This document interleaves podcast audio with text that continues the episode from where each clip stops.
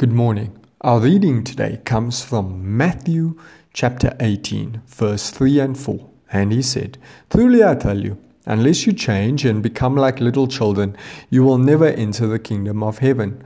Therefore, whoever takes the lowly position of this child is the greatest in the kingdom of heaven. Amen.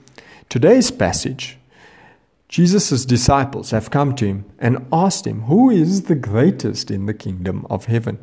And so he called a little child to them and placed the child there and said, Well, you need to become like this little child in order to enter the kingdom of heaven.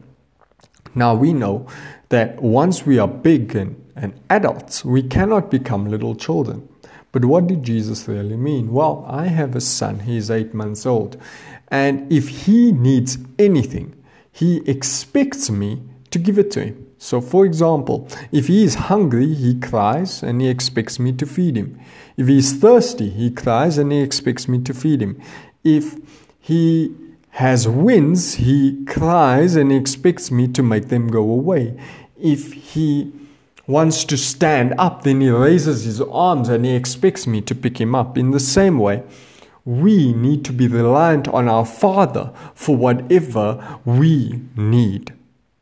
You see, so today, as you go through this day, ask yourself this question Am I reliant on my Father in heaven for whatever I need, or do I rely on myself for whatever I need? And remind yourself this morning to humble yourself before the Lord and ask Him for what you need. Go to Him with whatever it is, just like a little child would. My son, when he wants something, he just calls out for me. And in the same way, whatever we need, whatever we want, whatever help we need, we should call out to our Father in heaven. Amen.